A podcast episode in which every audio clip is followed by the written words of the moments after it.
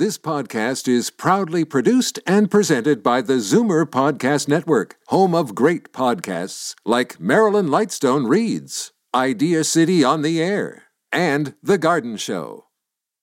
You're listening to an exclusive podcast of Fight Back on Zoomer Radio, heard weekdays from noon to one. You're listening to an exclusive podcast of Fight Back on Zoomer Radio, heard weekdays from noon to one. Now, Fight Back with Libby Znaimer on Zoomer Radio. Good afternoon and welcome. Unfortunately, Christmas is prime time for Islamic extremists, and a month ago, U S intelligence agencies warned of terror attacks in Europe over the holidays. Yesterday, as we've been hearing, twelve people were killed when someone driving a truck slammed into a Christmas market in Berlin, Germany. fifty others were injured. It happened the same day that the Russian ambassador to Turkey was killed by a gunman shouting Islamic rhetoric, and three Muslims were killed by a gunman in Zurich, Switzerland. Ross McLean, a counterterrorism expert, joins me now. And uh, Ross, you have some breaking news about security pr- precautions here at home. Yes, uh, Libby, you know, as we saw with the Berlin uh, Christmas uh, festival over there, they had that problem. And what we have here in the Toronto Christmas marketplace down in our Distillery District, which is one of the largest marketplaces, Christmas marketplaces in North America, it's got a great uh, attendance by people. They now have just put up new uh, cement blocks around all the entrances into the area to prevent any similar such thing as a truck being able to get into the area. Wow, and you just saw that uh, driving here on the way here, right? On the way over, I got the call to come over and speak on your show, and I thought I'd stop by and see what was happening at our uh, Christmas marketplace. And sure enough, they've got big blocks up, uh, private security guards, uh, cars in front of the gates. So uh, they're certainly taking it serious that way. And and uh, your newsroom here has confirmed with with the police that it was the distillery people who put it up themselves in the Distillery District, not the police that have done it. So they're taking their precautions to keep people safe here. So it's already affected us here. Something happens in Berlin, this tragedy, and uh, here it's affecting us here. Well, uh, f- speaking for myself, that would just make me feel uh, all the more comfortable about going there and enjoying the holiday there and the season there and shopping there. I mean, uh, thank goodness people are taking this seriously, because it's serious. Christmas uh, is a target for Islamic extremists. Uh, they refer to Christians as crusaders.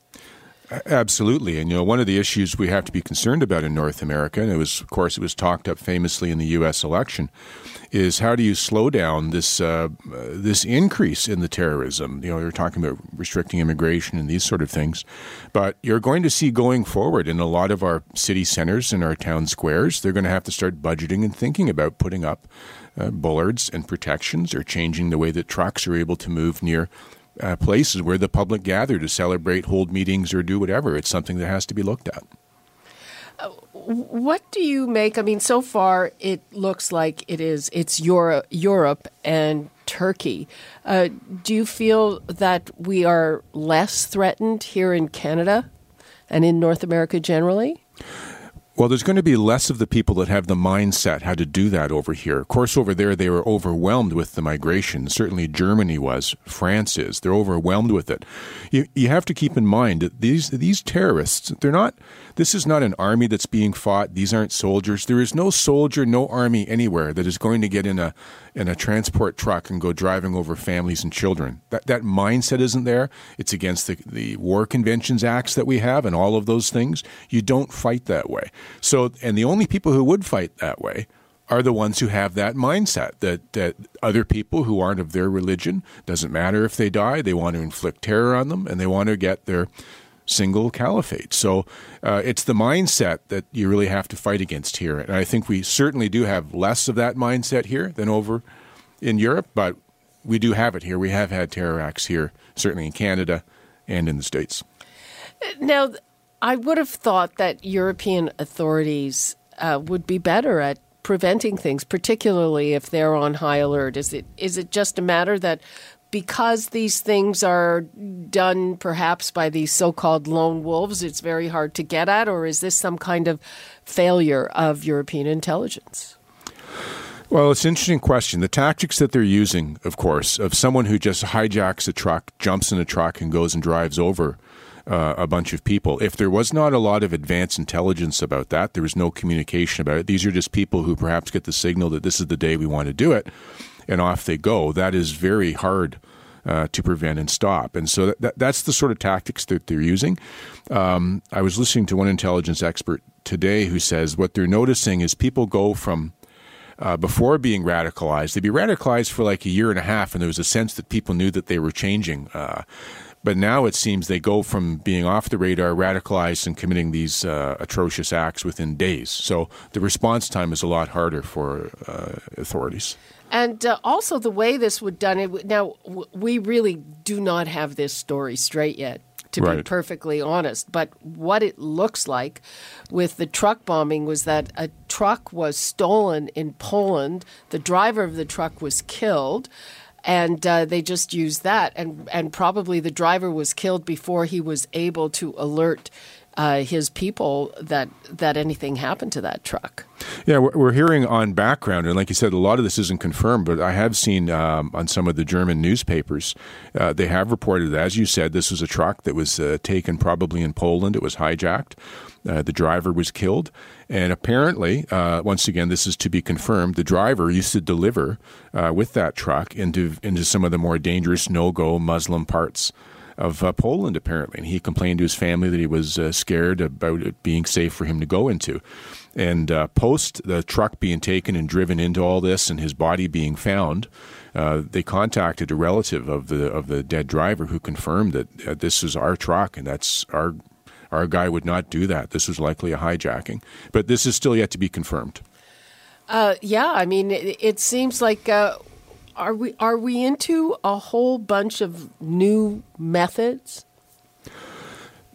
No, we're not into a whole bunch of new methods. What we're what we're up against is a whole bunch of um, methods taking place everywhere. As you said, we had an attack in uh, Turkey, we had the attack in Berlin, we had the attack in Switzerland, and we haven't I haven't seen the details on it yet. But the same day earlier, out in Vancouver, B C, a man was uh, shot by police with a machete uh, out on the rails there. I don't know that that was connected yet because once again, they're not putting out the information to say that it was connected.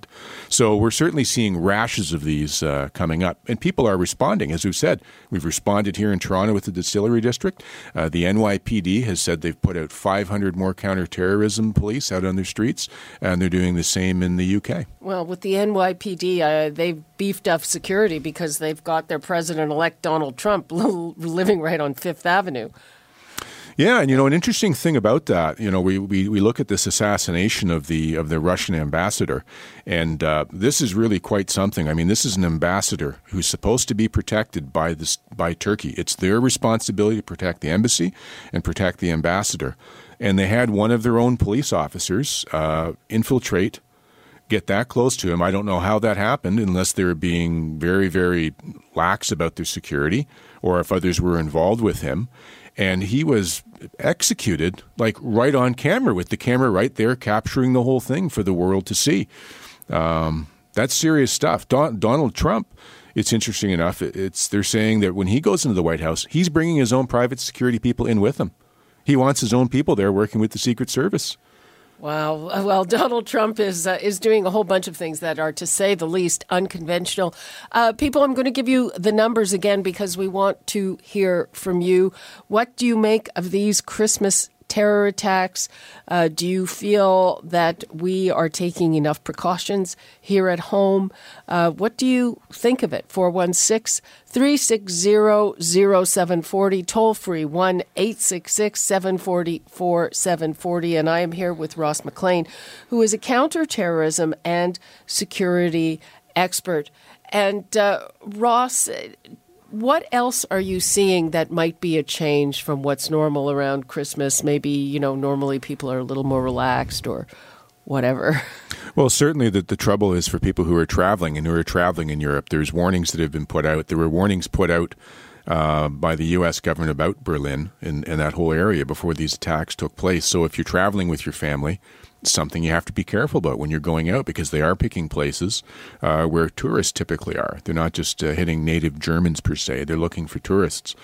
Um, so it's, it is something to be concerned about. We're not out of the woods yet. We're going through a big change in the world with the change of the presidency in the U S Uh, in many, you know, there'll be many people who tell you in the in the defense industries that it's not necessarily a nice thing to say, but they see that President Obama as being weak. Uh, they they like harassing him. You've got the Chinese uh, picking up, going after the missiles. You had he failed to deal with the red line in Syria. And you're going to see a lot going on prior to the new President Trump coming in. And when he comes in, you're going to see a, a reshuffling of the of the cards and the positions at the poker table when he comes in, because he's going to bring a whole new uh, a whole new weight to the game about how these deals are going to be handled. Well, yes. I mean, there's also a lot of controversy. He seems to be selectively accepting security information, which I'm not sure is that good. If it fits his narrative, it's it's fine, but he sort of did not accept that there was Russian meddling in the election when the security agencies checked this out and said there was. So uh, on the one hand, uh, he's tougher, or will be perceived as tougher. But if but if he only, uh, you know, accepts his own facts, that's not going to be a good thing either. Well, I think the, th- the the clear point that you made, and I think we can agree on, is it's going to be a new game when he's there. Okay, yeah. Because he will. I mean, everything he has stepped into so far, he has put noses out of joint. He has put them out of joint, but he's ended up coming out on top uh, with each of his battles. So he's going to hopefully bring that to dealing with these issues. And he talked specifically about NATO before, early on, yeah. saying it needs to turn its uh, its awareness to terrorism and start dealing with terrorism and working together to do that. So I think the terrorists are going to try and get their licks in while they can, but prior to January twentieth. So, okay, well, uh, we will see what happens. Uh, let's take a couple of calls. We've got Andrew in Toronto. Hello, Andrew. Okay, well, uh, be careful with that. Uh, I'm not sure. Can can can, can I, I? can't hear you very well. But uh, hi there. Hi. Yeah. I just have a question about the no-go zones that were mentioned by your guest earlier, and I'd like to know, when did they start popping up, and why are they allowed? Well, it's different for each country. I'm not that familiar with Poland, uh, what the issues are in Poland, but certainly I'm familiar with, and most of you have seen what's been going on in France. And uh, what's happened is you have um, the governments either allow this excess immigration, or it just comes flooding in on top of them. Uh, they set wow. up camps and they go into places. Um, the police are told to stay back and not deal too handily with them. And uh, the police are getting overwhelmed. I mean, you can go on YouTube and see videos of French police getting uh, their cars kicked and getting in fights and rocks. Unbelievable. It's it's pretty scary in parts of uh, France, that's for sure. Oh, and in Sweden as well, in, yes. in Malmo. And uh, there are places in Holland as well. I mean, it's, it's like when a criminal element takes over a neighborhood. Uh, you have to turn down your radio, Andrew. Okay, sorry. sorry. You know, we, we even had that on a small basis here in, in Toronto. I remember when I was in the police department, we had certain areas of the town we'd go into. We'd yeah. have to send in one car, police car, to go in and do the call. We'd send another police car in to watch the police car so it wouldn't get, uh, you know, you know wow, stuff thrown on and everything know, else. So it happens. I, I worked in New York uh, in the eighties before Rudy Giuliani, and there were a lot of neighborhoods like that. And, uh, and and it, you know, obviously it wasn't Islamic extremists then. It was Hell's Angels or whatever. And it They're was just no-go zones, yeah. No-go. You aren't going there. Well, that's just seems like we're providing them a foothold in our cities, and it doesn't seem fair. It doesn't seem safe. It's difficult enough to protect, uh, you know, innocent people that are enjoying themselves this time of year. But then to have that happen, it's disgusting, and it's happening way too often. Yeah, absolutely. I mean, this these are these are innocent people who are protected yeah. by any convention uh, of warfare. It just should not be happening. And you know, anyway, but thanks for taking my call. But honestly, in these no-go zones, that is a very bad idea, and they should stop. We should stop this. If there's an opportunity to stop it, then it has to be stopped. Uh, because this is this is, um, you know, I, I know I don't know if we have them here or not. I know you mentioned T O. I know you mentioned New York, but uh, this is the West. Long time ago. Well. It- you know, they were stopped in New York. It used to be an extremely dangerous place in it, the eighties, and now yeah. it isn't. It's like Disneyland. No, and the police wow. are trying. Uh, police are doing a pretty good job here with a lot of the communities, too, getting in, embedding in the communities. Uh, but once yeah. again, that's another point that uh, President-elect Trump has brought up. He says he wants to establish safe zones in Syria. He says we'll safe send in our military yeah. to protect them so that they don't have to go flooding into these other countries that can't yeah. look after them. They can't feed them. They can't police them. They can't give them jobs. And it's uh, it's just a really uh, a terrible thing. And you've got a lot of young military-age men that are in these crowds who got yeah. no employment, nothing to do but trouble right. to cause. Trouble, yeah, exactly. Well, thanks again for taking my call. Merry Christmas and Happy Hanukkah. Thank you. Thanks, Andrew. All right. Bye-bye. Bye-bye. Okay, Nick in Oakville. Hi, Nick. Hi. You know, it, it's funny because if a drone comes along and obliterates my family, I, you know, it's it's not easy to see how these people can become radicalized. You know, when the United States is involved in attacking how many countries at any given moment, and you're going in and wasting collateral damage, as they call it, wasting people, innocent people that have nothing to do with nothing, and then they wonder how these people become radicalized. You know, they, they grow up in a country that's been destroyed. They have nothing to live for. They have no hope. They're disillusioned. And then you wonder why they become radicalized. You know, and, and these people, they live for, they want conflict. They perpetuate it. They go in and they stir things up. They bring down democratically elected governments and they put in their puppets. And then they remove their puppets. Just a minute. What, all, what democratically know. elected government are you uh, referring to in Syria? No, I'm not talking about Syria. I'm talking about Iran. Oh, you know, before they when they put in the Shah. You're to, you're talking about Mossadegh you know, back in fifty-three. About, they've been there for, ever since oil became important, and they've been causing trouble there for over a hundred years. Yeah, well, they, that know. was you're referring to the nineteen fifty-three when a communist was elected Mossadegh in, in Iran. And, uh, yeah, the C I A uh, was totally implicated in getting rid of him. Uh, exactly. But like, this is nothing new. They, they've been, this is ongoing causing trouble over there because of whatever, for oil for their friends. Okay, well, let's okay, ask because, Ross, do you think that, that if the United States uh, did not involve itself or people backed off, do you think that, that this terrorism would stop? Well, the, the history is what the history is throughout the Middle East and whatnot. And there, there is... There it goes is back a lot longer a lo- than that, too, yes, yes. It goes back a long way. And some of the biggest problem with instability throughout that whole beltline from Indonesia all the way up into the Middle East is the fact that you do have, um, you know, Muslim countries that mix uh, state, uh, state law with the religion. And there's always fights going back and forth. And there's, the, of course, the massive uh, Shia-Sunni part of this war, too. And there really is just a lack of uh, of care for life around there. You know, you can say that the U S has done a lot of uh, things and they do have collateral damage, but I know that they've also done a lot of uh, hard work over there in cleaning uh, cleaning places up. It's the, the rules of engagement are pretty tough, but uh, you know, it's it, when you're going after citizens and children and with you know in the middle of a city with the truck, that's by no means a, a square way of doing it. Yeah, things. Well, I guess um and uh, Nick, sorry, Andrew was the last caller. Uh, we have to take a break. Nick, uh, you know, Nick, you have the tradition. Liberal view that that blames, you know, would blame the so-called imperialist powers, and you think this would end if well, uh, it, the involvement. And well, you know, uh, I mean, I'm saying uh, I I would disagree with that, but you know, I certainly well, I, uh, understand I, I heard, your opinion. I heard a saying: the Arabs say that be, before the oil, nobody cared about us, and once they don't need the oil, nobody's going to care about us again. Uh, so. I'm not not entirely sure. They they they, they have been uh, those parts of the world have been part of big empires for well, a very long exactly, time. Exactly, exactly. It's been going on forever, and Russia has their sphere of influence is Syria, and the United States wants to rule it all. Yeah. yeah. Well, there, there's there's lots to look into it. You know, Saudi Arabia, of course, has uh, just a ton of money from their oil, and they're also one of the big biggest sponsors of, of terrorism, yeah, of ISIS. It's and... like you know, if you if you they create conflict, they want conflict for whatever reason, because that, it's, that's what it seems like. It's like instead of trying to solve problems, instead of military going in there and trying to fix things and build things and win the hearts and minds.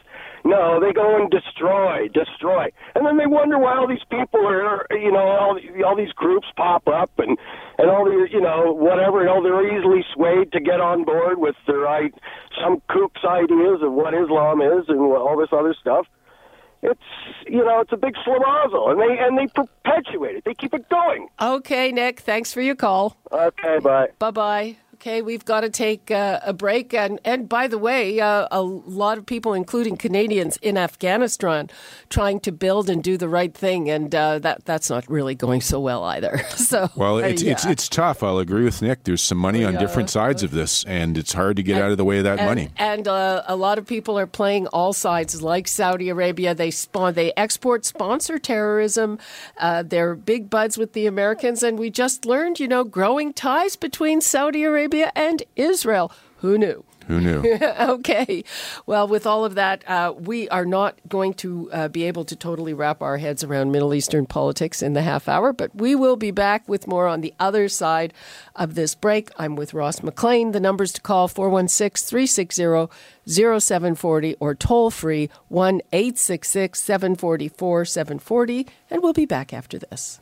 You're listening to an exclusive podcast of Fight Back on Zoomer Radio. Heard weekdays from noon to one. Oh, no. Fight Back with Libby Znaimer on Zoomer Radio. Welcome back. I am here with Ross McLean, counterterrorism expert. And uh, we have just a few minutes left in this segment. Uh, let's go to the phones. We've got Joy in Toronto. Hi, Joy. Oh, hello. Thank you for taking my call. You're very welcome.